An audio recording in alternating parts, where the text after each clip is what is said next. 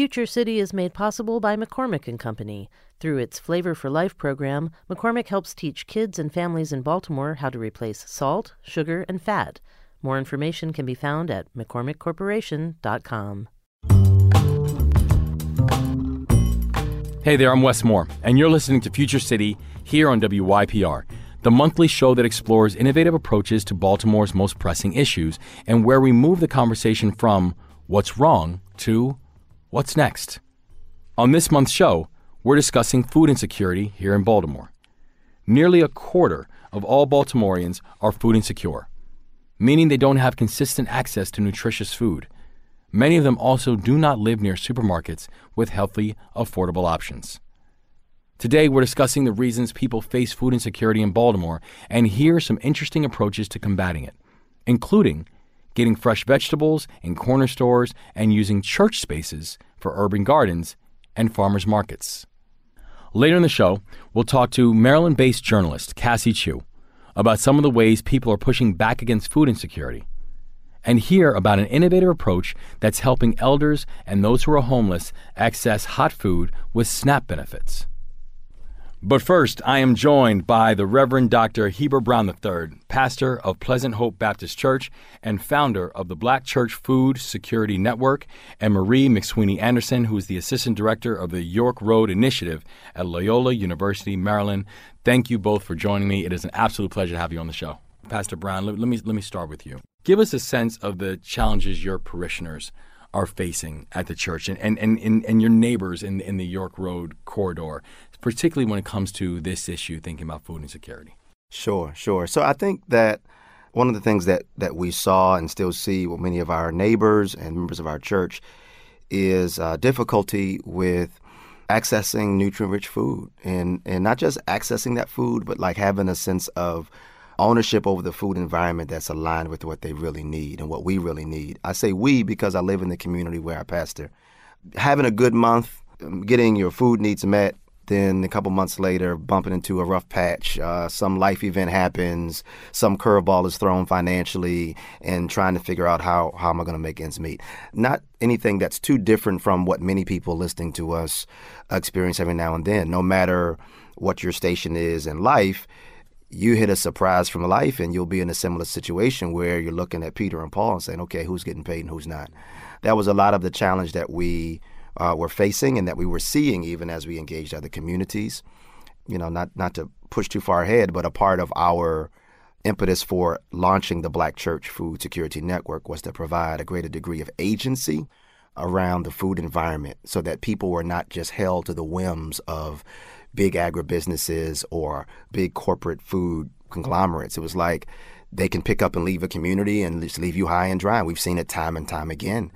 And that's a feeling of powerlessness that overtakes people. And, and uh, it's like, listen, let's organize for power and not just organize for sweet potatoes, even though organizing for sweet potatoes is fun, but the root of it is yeah. we don't have power in this equation. How do we how do we get some of that? It's it's one of the things we always talk about when we talk about what does it mean to have mobility from poverty, and and oftentimes it, it, it's people will simply look at an equation of, of income. You know, if your income rises over a certain point, that you then are alleviated from poverty, but it ignores this idea of autonomy. Mm. and power. Absolutely. Because those things, the, the lack of autonomy, the lack of power, are things that oftentimes are synonymous with poverty. Absolutely, absolutely. And I think too, and I'm so glad um, uh, Marie and I are here together because we come from a community that has a main road, which was a historic, the, the redlining uh, boundary. York Road is a historic red line, and right, and so when you talk about the, that, you know, the income level, but there being other factors,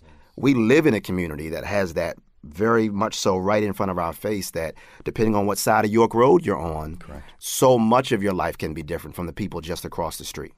Marie, along those lines, what does food access look like in Baltimore versus other areas, both around the state of Maryland and also other areas in, in the country? I'd like to share a little bit about York Road and what it looks like in particular. The area where we are is Govans. And so, as Pastor Brown was talking about, York Road is a major dividing line of race and class. And our focus area is from the city county line down to 39th Street. And so, along this three mile stretch of corridor, there are five fast food chains, eight convenience stores, 15 carryouts, five of which are liquor stores, and zero grocery stores. And so, when we think about Baltimore, that's not a unique story. Mm. And that's what needs to change. And I think a lot of other jurisdictions are doing really creative work. I don't think one or the other has it figured out. But I look to other examples like Tulsa, Oklahoma, or even Oakland, California, where there's a lot of community based and people based infrastructure being put in place around policy. Um, when we talk about power, how are we looking at community accountability as this space to move us forward together? Those stats are staggering. Mm-hmm. We're telling everyone every single day how we feel about their future by simply looking at how we're asking them to live. What environments we're asking them to exist in, what water we're asking them to drink, air we're asking them to breathe, food we're asking them to eat. How do we help people understand that this is not just a practical conversation? This is a moral and a psychological conversation that we have to have. So, I often talk about food access being the sexy work. I think it is an example of a system that has gone wrong. And so when we talk about food access, it's just something that we can see. We can't necessarily see affordable housing. We can't necessarily see fair wages or jobs. But food access, we know when we're hungry, right? And so if we're thinking about this in a holistic way, food access is one piece. But the other piece is when it comes to moral and quite frankly, in our community, racial division, food access is just one piece of the puzzle. Dr. Brown, what role does that food access play, especially as you're having conversations with other congregations, other neighborhoods? You know, you realize this was not a York Road thing. Absolutely. This was not a certain section of Baltimore. This yeah. is this is something that really exists, and you watch how the heat map mm-hmm. between where this exists and our communities. It's a bright red. Absolutely. In, in, in the heat map. How did you then think about the level of coordination that was going to be necessary and why this was a collective problem? Sure. I think Maria is exactly right that that uh, food access is is the more appealing kind of front door and on ramp mm-hmm. to a lot of these issues, and it is an important part. It's it, it is an important piece of the whole. Uh, but yeah, I mean, as I travel the country and connect with others, and I see these same same patterns over and over and over again, I started to think about okay, well, if this is a systemic problem, then how do we work together to create a systemic solution? Now, some people will say, well, then you work with elected officials and you get laws passed and you start food policy councils or you join them and you advance legislation that puts things in place. And yes, I think that also is a part and a piece of the puzzle. It wasn't the one I was drawn to mostly though. I think everybody has to kind of know where their genius shows up and where their where their passion is and, and where that lines up. And for me, I'm most passionate about organized asset mapping and organizing the things that people already have in their hand to address whatever the problem is. And so, what I knew with churches was that churches own a whole lot of land, and churches have kitchens that are largely underutilized or unutilized Monday through Saturday. They have organized people, organized money. In the poorest of black neighborhoods in Baltimore, mm. there are churches with assets already in hand. And it is a mistake, I think, of policymakers and others to overlook churches as anchor institutions. We mm. are many times have been around longer than you know whatever other building that just got than the anchor institutions. We are in the anchor institutions, right? So I've been I've been at tables where you know talk around the anchor institution comes up and nobody's thinking about the faith base, the synagogue, the church, the mosque, hundred years old, and you know, and so I just got excited about okay, well, how do we line these assets up? And get them in the direction of addressing this issue around uh, food apartheid. And, and really, I just want to uh, give big ups to Karen Washington, a co founder of Black Urban Growers. And Karen really pushed us to move away from food desert language because of the implications on the community, because it's awesome oftentimes lobbed into a neighborhood from those that don't live there. And it's propped up by an assumption that the free market, if we just have more grocery stores, that really gets to the root and that fixes the problem. Mm-hmm. When it really doesn't get to the root of the problem. And so she pushes the term and invites us to consider food apartheid, which better recognizes the layers of challenges that comes with food insecurity. And so for me, it was like, listen, I know churches, I know the assets that churches have. I speak church. I'm third generation Black Baptist preacher. I can mobilize and organize these black churches around this issue, and it can have a lasting effect. I mean, one of my nightmares is that I give so much energy to the Black Church Food Security Network, helping to connect black farmers to black congregations, helping churches to to uh, grow on their land, and then when I die, the whole operation is gone. That's a mm-hmm. nightmare of mine. And so I wanted to root our work in an institution that has shown the ability to be resilient no matter what's going on in society. And and that was and that had a sufficient degree of autonomy that black folk managed it, owned it, whether they washed windows at Hopkins or whether they were elected officials or whether they were teachers at some university. When we come together on Sunday, it's not Dr. So and so and whoever. It's brother and sister. And I needed to put this work in that kind of environment because it gave me hope that once I'm gone from here, or where, whoever the charismatic individuals are, if it took to the DNA of that congregation, it was going to be around for a long time. It's one of the things I really love about this idea of of, of a of, of food apartheid mm. is because the damage of apartheid, the danger of apartheid, wasn't just simply the consolidation of individuals and the draining of resources. It was an absence of ownership. Mm-hmm right? Mm-hmm. It was the idea that that someone else determined everything mm-hmm. About mm-hmm. your existence, mm-hmm. everything about your daily movements, and the idea of a food apartheid mm-hmm. is a fascinating way of thinking about what exactly it is that we're dealing with. Mm-hmm. I like it too because it's it's a heavy word. Yes. When I've used it in different presentations, it gives people a pause. I've even seen some clutch imaginary pearls, but it's it's I, I, like it for that. You know, because yeah. we should we should look at this situation and look at these dynamics and have some pause about it. Yes. Because as you alluded to, you know, in your question you asked a few moments ago, um, you were speaking to the severity of you know this issue. How do we? How are we the wealthiest state and the wealthiest nation and have these issues where you know when you look at the issue of food, the United Nations said, well, food is a right and has a whole definition about this. This is a human right, and how is the wealthiest nation not able to show sufficient gains on a human right. That should be a cause of concern for everybody.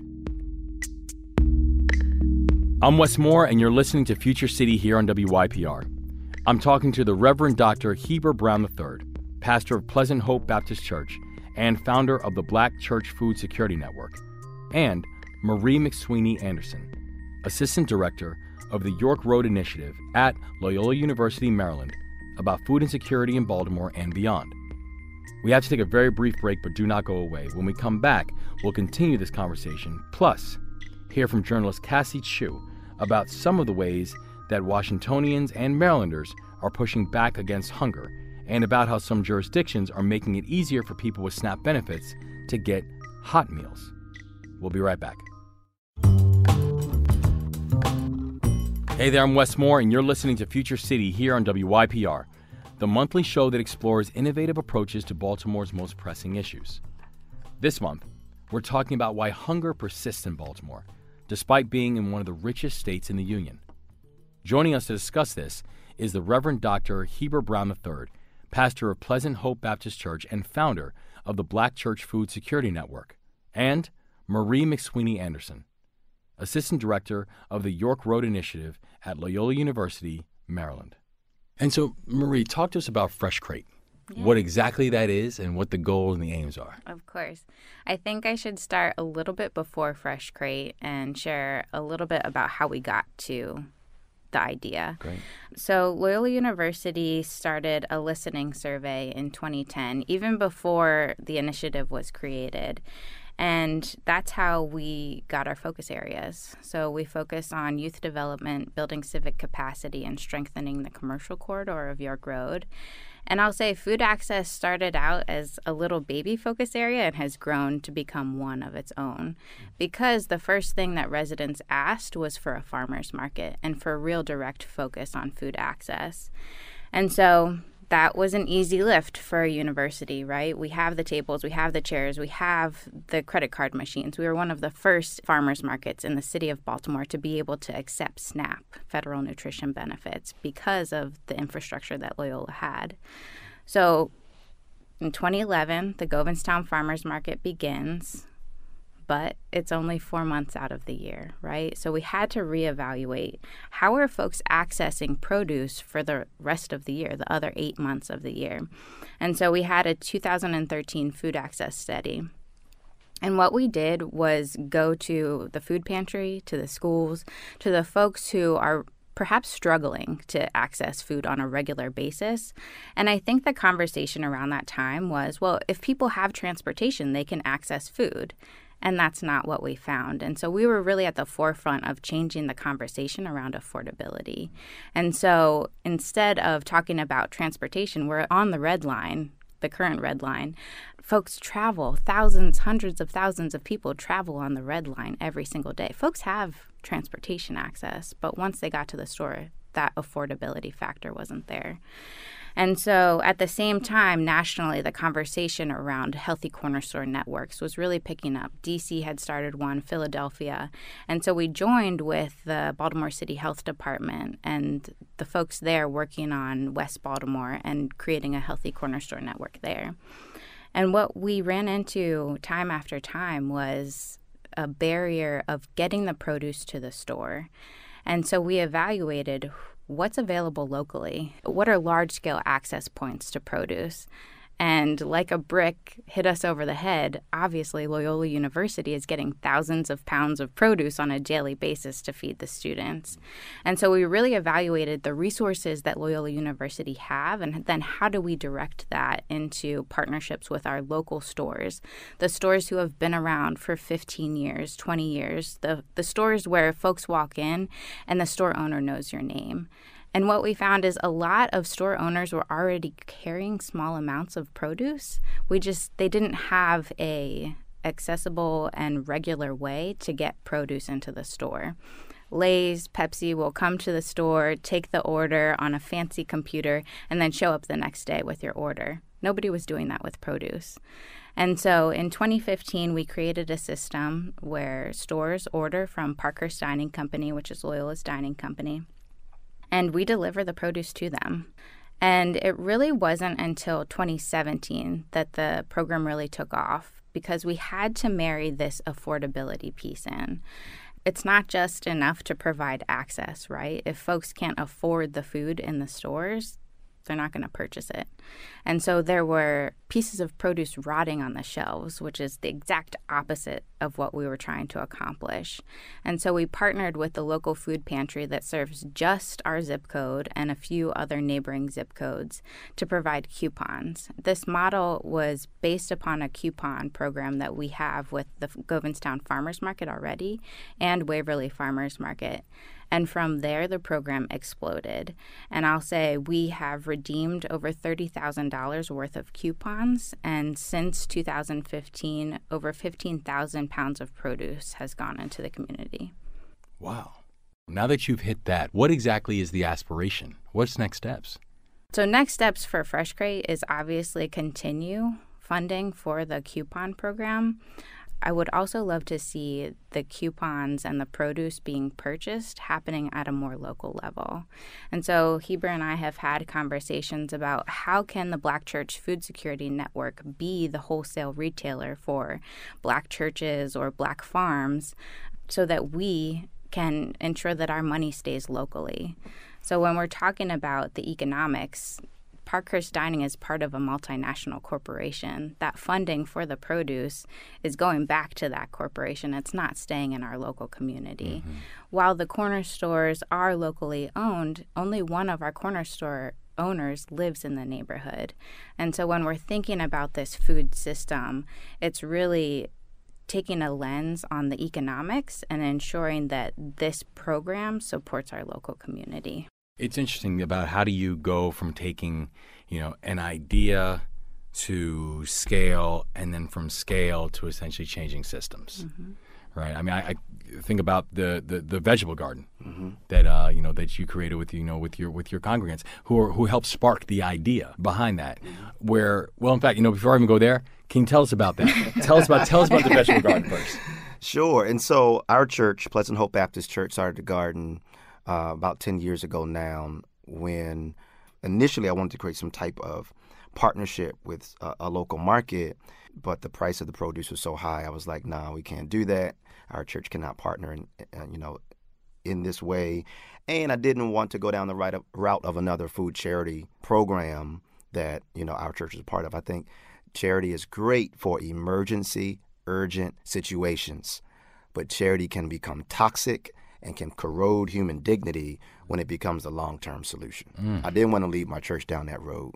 And so I had some what I call divine discontent bubbling up in me when I left out of that market, walked back near the front door of my church and saw this 1,500 square foot patch of land that we weren't utilizing, you know, for any ongoing purpose. And so I came into the church and I said, "Hey, y'all, let's start a garden. Let's grow our own produce."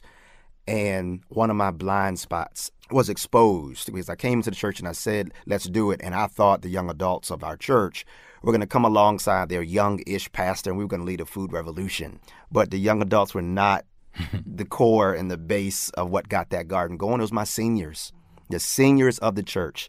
I've jokingly and with love called them the AARP Club. They got together.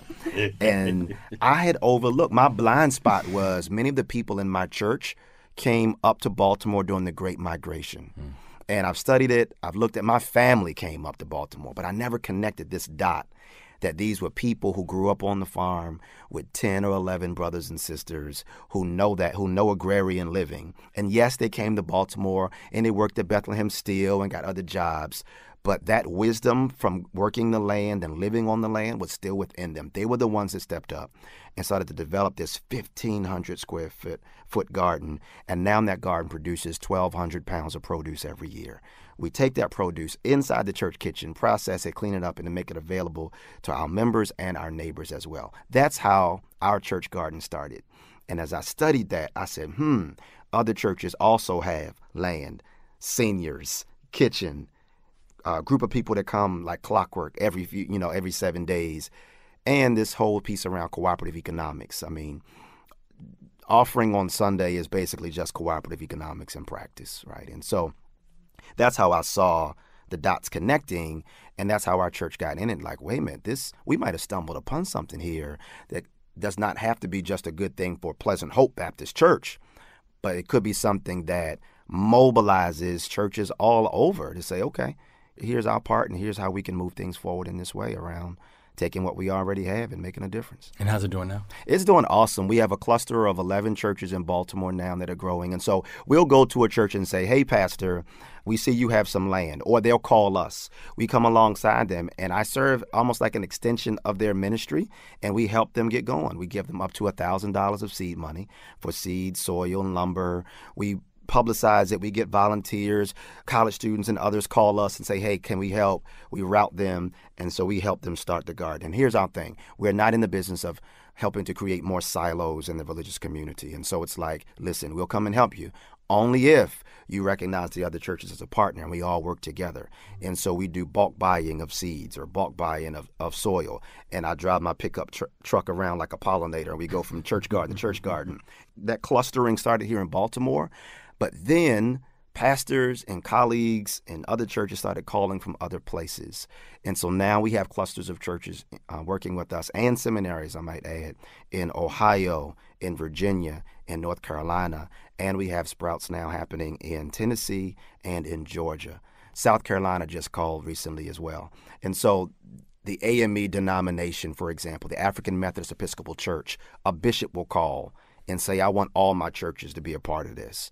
Uh, those type of calls we're getting now. And so it's really growing in a very organic way and, and a way that really centers and celebrates um, relational organizing. We're really big on that. Ella Baker is like a patron saint of our organization, mm-hmm. distinct and separate from the Kingian model of a charismatic male leader.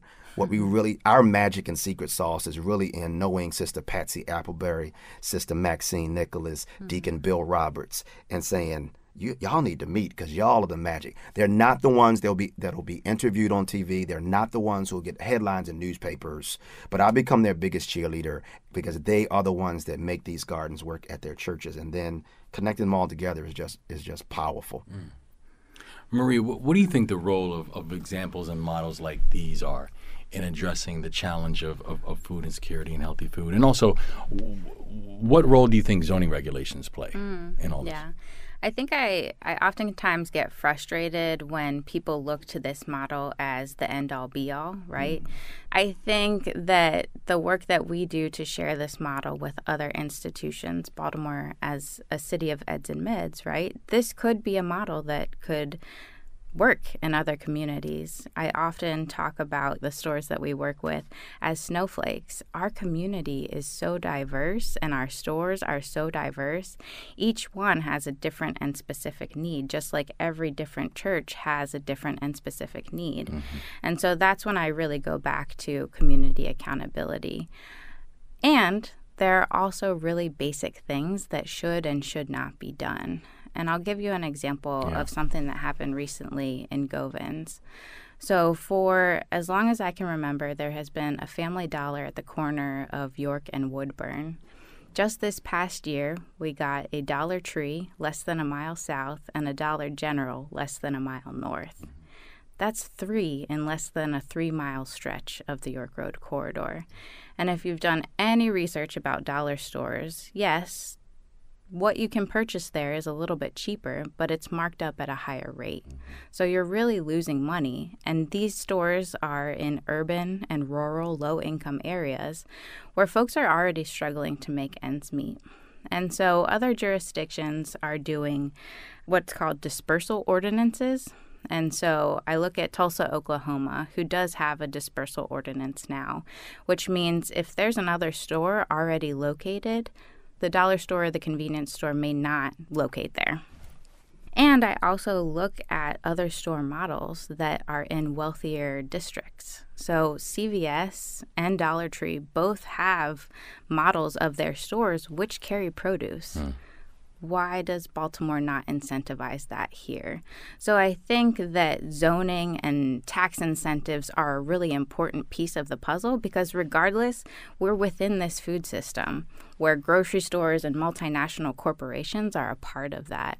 However, the power that we can leverage with our own city government and the people power that we have here on the ground plays an important role in where these stores can be located or not.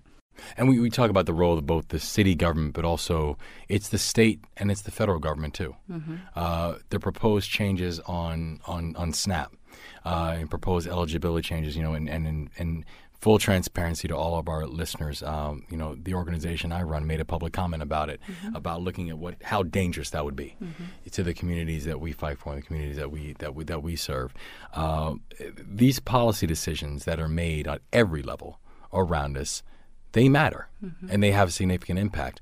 What becomes then the role of the organizations? Think about the Black Church Food Security Network. Think about you know our our, our, our anchor institutions in, in, in the city and beyond. What becomes their role, not just in terms of serving the individual, very human, real need, but making sure that the policies that are being created remember the very human, real need that people are facing.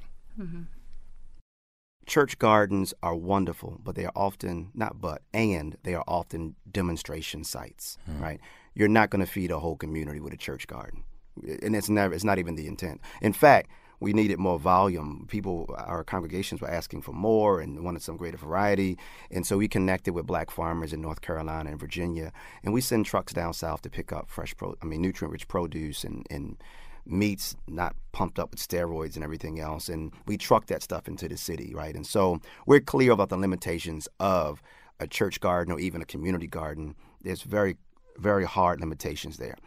The thing that I love about what I'm seeing is that uh, people from different congregations, even people from different religions who connect with us and work with us, or different ethnic and racial backgrounds who link with our work, it's a powerful moment when the light bulb goes off and we figure out that we can work together to get our basic and fundamental needs met. Mm. Once that light bulb goes off and people say, wait a minute, we grew this together. We processed this food in that kitchen together. We each got a share together. And every household and every family is leaving with what they need. And we did it largely with the strength, ingenuity, genius, and innovation of the people right in this room. Once that clicks, then the next thing that comes up is, well, what else can we do together? If we could grow broccoli together, if we could do, we made uh, elderberry syrup together and went through this workshop together in the church kitchen, what else can we do? And that is what I'm so excited. I want to see, and we're working toward the creation of that avalanche. The Black Church Food Security Network is a snowball, but it's a powerful snowball in the spirit of people who have long been told that they got to wait for somebody else to do it for them. Once that snowball starts moving, though, that you ain't got to wait. Roll up your sleeves. Come on, we got something. God is our, our power and our strength, and we're going to lean on each other. Then you get organized, and now elected officials or candidates, watch out, right? Policy, you better be careful. So the sweet potato is an organizing principle. Yes. It's the thing that brought us to the table. But the next thing is the farm bill. The next thing is uh, proposed changes to SNAP. The next thing is, and I think sometimes in our advocacy community, and I come from that, that background as well, and those who work in Annapolis or work in D.C., they come to the community too late. Yes. The hearing is next week, and you come to Pastor Brown and say, Pastor, we need to get a, a bus load of members from your church to come down for this hearing next week. That, absent a relationship, you're ex- trying to extract something from the community, and people know when they're being used for something that they really don't have stake in. Yes. And so, what I love about what we're doing and the way we're doing it is we won't have to wait. In fact, we'll be inviting the advocates to our table mm. to say, hey, listen, we don't have the time to be all them hearings that y'all at, mm. but here's what we're doing and here's what we need and here's the kind of bill we want to happen. Now let's walk left foot, right foot, to, right foot together in the direction of getting something done. Mm. This is beautiful. let me tell you something. Sweet potatoes, I'll take that absolutely anytime you want to push on it. I'm Wes Moore, and you're listening to Future City here on WYPR, and I've had the absolute joy of talking with Reverend Dr. Heber Brown III, who's the pastor of Pleasant Hope Baptist Church and the founder of the Black Church Food Security Network, and Marie McSweeney Anderson, who's the assistant director of the York Road Initiative at Loyola University, Maryland, about food security here in Baltimore and beyond. Bless y'all. Thank you for what you're doing, and look forward to uh, to uh, collectively making some action happen in our city and beyond. So, thank you so much for joining us today. Thank, you. Thank you. We have to take a brief break, but do not go away because when we come back, we'll meet Michael J. Wilson, director of Maryland Hunger Solutions, and talk to him about how federal, state, and local policies are affecting access to healthy, affordable food here in Baltimore, in Maryland, and around the country.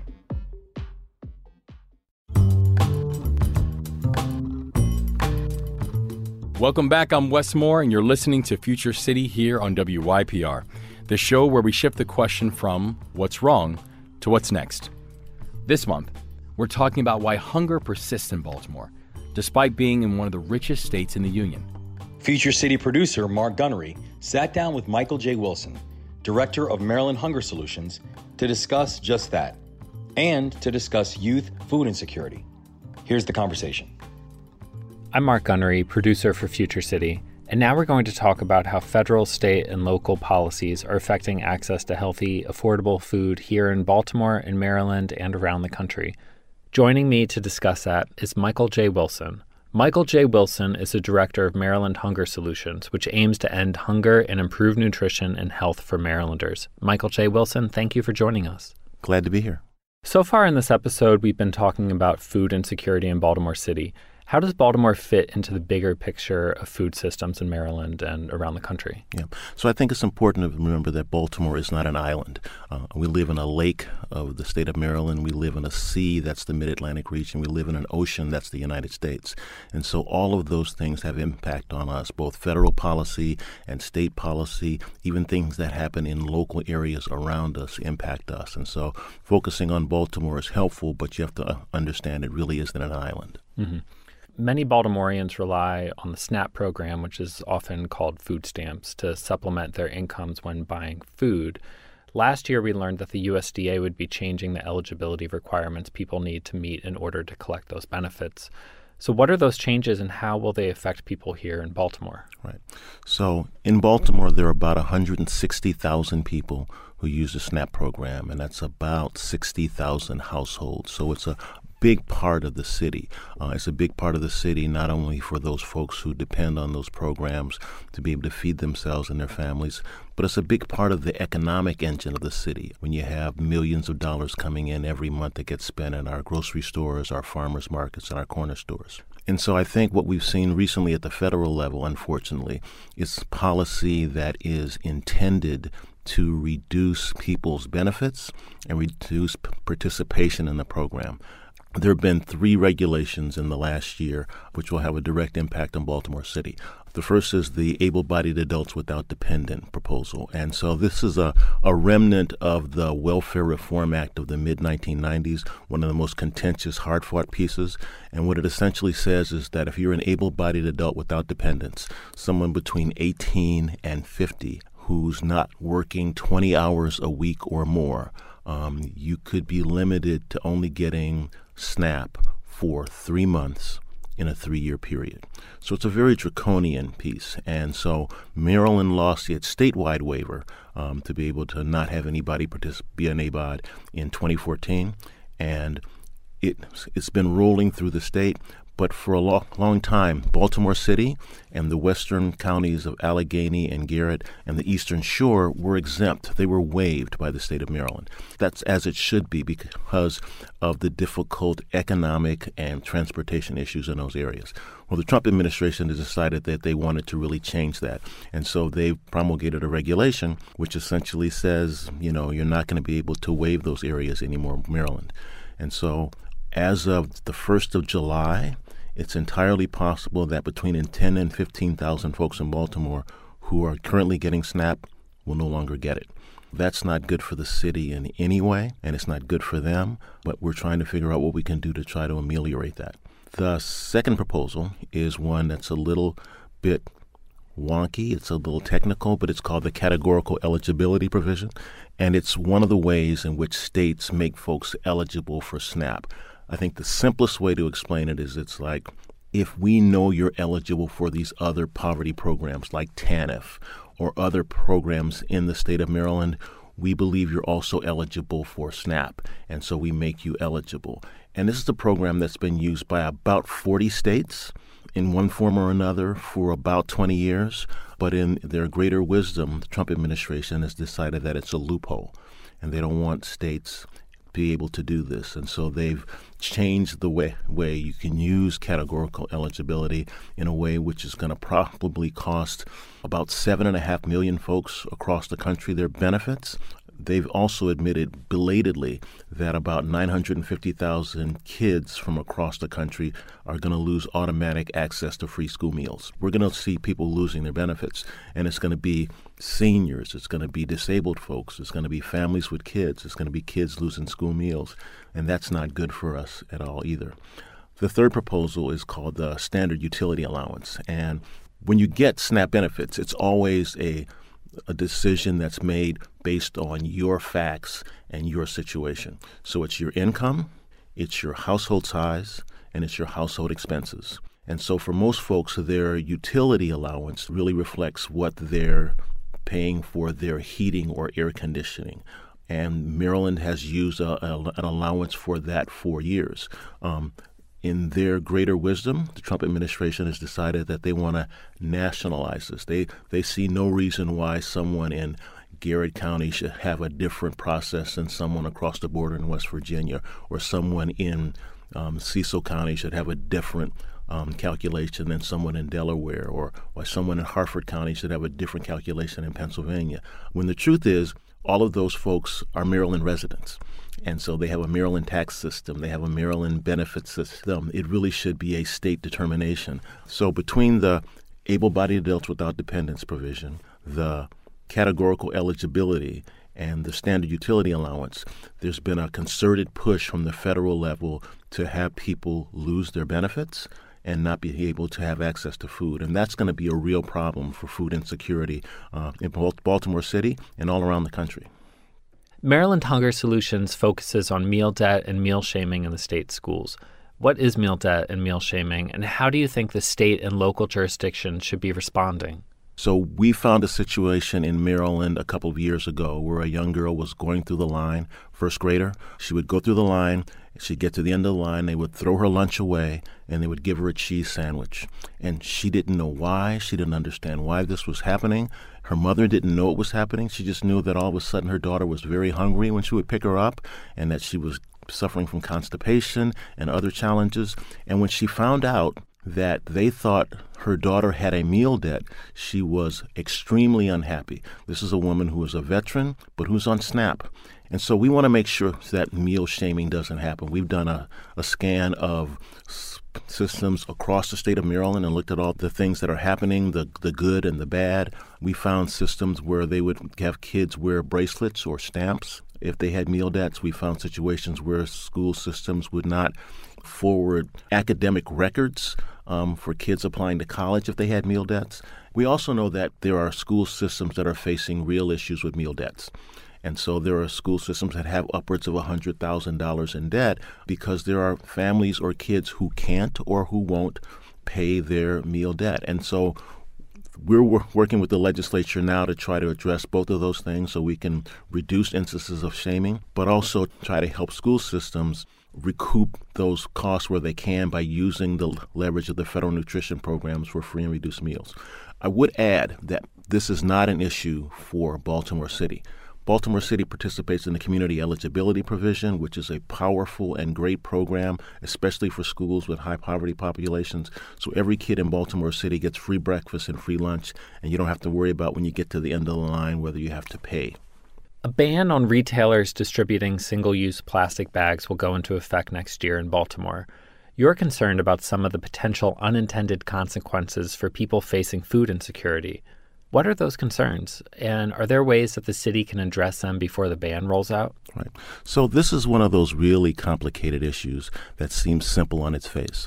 People who are experiencing poverty have a stake in the environment that they live in. They also have a stake in making that environment better.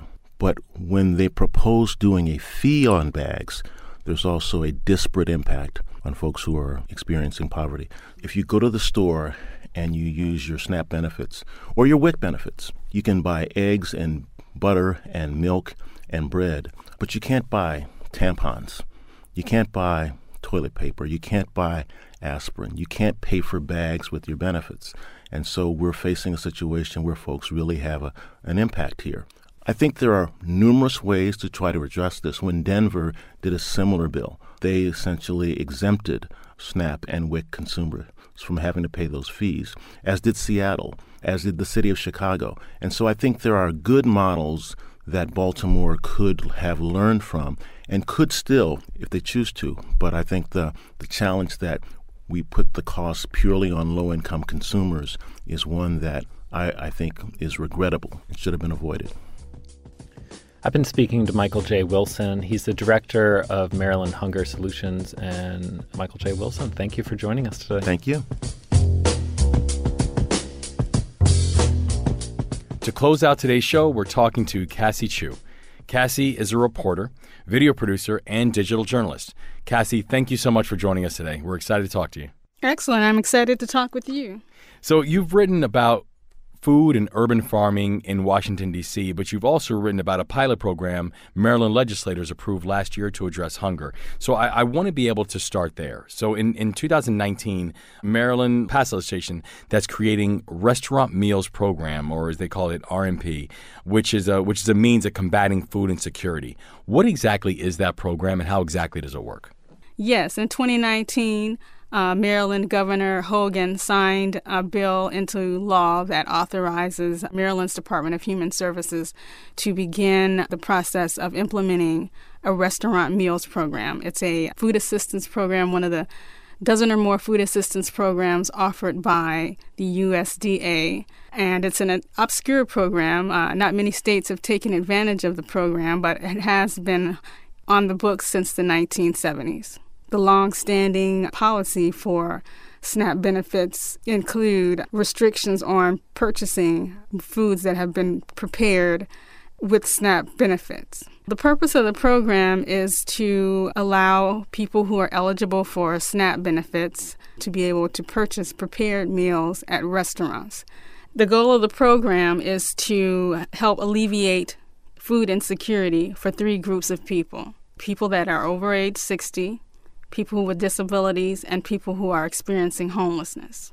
And so, if we think about it, and I want to turn attention to, to Washington, D.C. a little bit, because you wrote really about an interesting farmer in, in D.C. Who is Gail Taylor, and what makes her farm, which is called Three Part Harmony, so unique? Gail Taylor is a much loved young lady who transitioned from a rising career as a diplomat to become a farmer. Well, one of the things that she did to help her adopt a community in DC is spearhead the development of legislation, which is known as the DC Farm Bill, that allows people that are interested in urban farming to partner with owners of vacant lots and start gardens. And the DC Urban Farming Food and Security Act was passed in 2015. And what it does is it allows uh, owners of vacant lots to receive a 90% tax abatement when they partner with an independent farmer who wants to uh, start a farm on their property. So, how did the creation of the Farm Bill, uh, of the DC Farm Bill, how did that make it easier to create urban farms in Washington, D.C.? Well, that remains to be seen. Uh, the legislation was passed in 2015. The regulations that that allow the um, tax abatement have just been written, and so DC food advocates are eager to see how this is going to uh, result in greater access to food for its residents. They're interested also in uh, the potential of rooftop gardens springing up in the city because, you know, DC has limited access to land. So that's uh, one of the ways that they see that the policy may help to alleviate food security for DC residents. So you've been listening to Future City, and I've been talking with reporter, video producer, and digital journalist Cassie Chu. Cassie, thank you so much for joining us today. Thank you very much.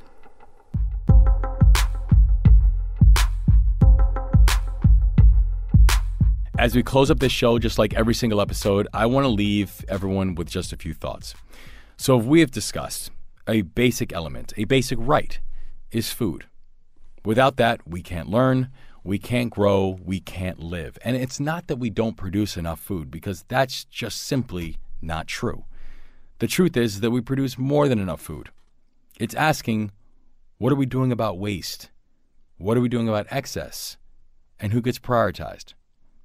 We are thankful that so many, like the guests we've had on this show today, have chosen to get creative. They have chosen to start farms. They've chosen to start community gardens. They've chosen to pool resources. They've been chosen to enlist the support of neighbors in order to make sure that our communities are fed both physically and also emotionally and spiritually. But we shouldn't have to rely on that. Our policies make altruism necessary. And in our future cities, that should never have to be the case. Future City is produced and edited by Mark Gunnery. We welcome your feedback. Also, feel free to contact me directly on Facebook, Twitter, Instagram at I am Wes Moore. If you want to learn more about some of the people and organizations we heard from today, or if you want to listen to previous episodes, please visit WYPR.org and look for Future City under the Programs and Features tab. Future City airs here on WYPR on the third Wednesday of each month at 1 p.m. and then again at 9 p.m. So until next time, for 881 WYPR, your NPR news station, I'm Wes Moore. Future City is made possible by McCormick and Company. Through its Flavor for Life program, McCormick helps teach kids and families in Baltimore how to replace salt, sugar, and fat more information can be found at mccormickcorporation.com.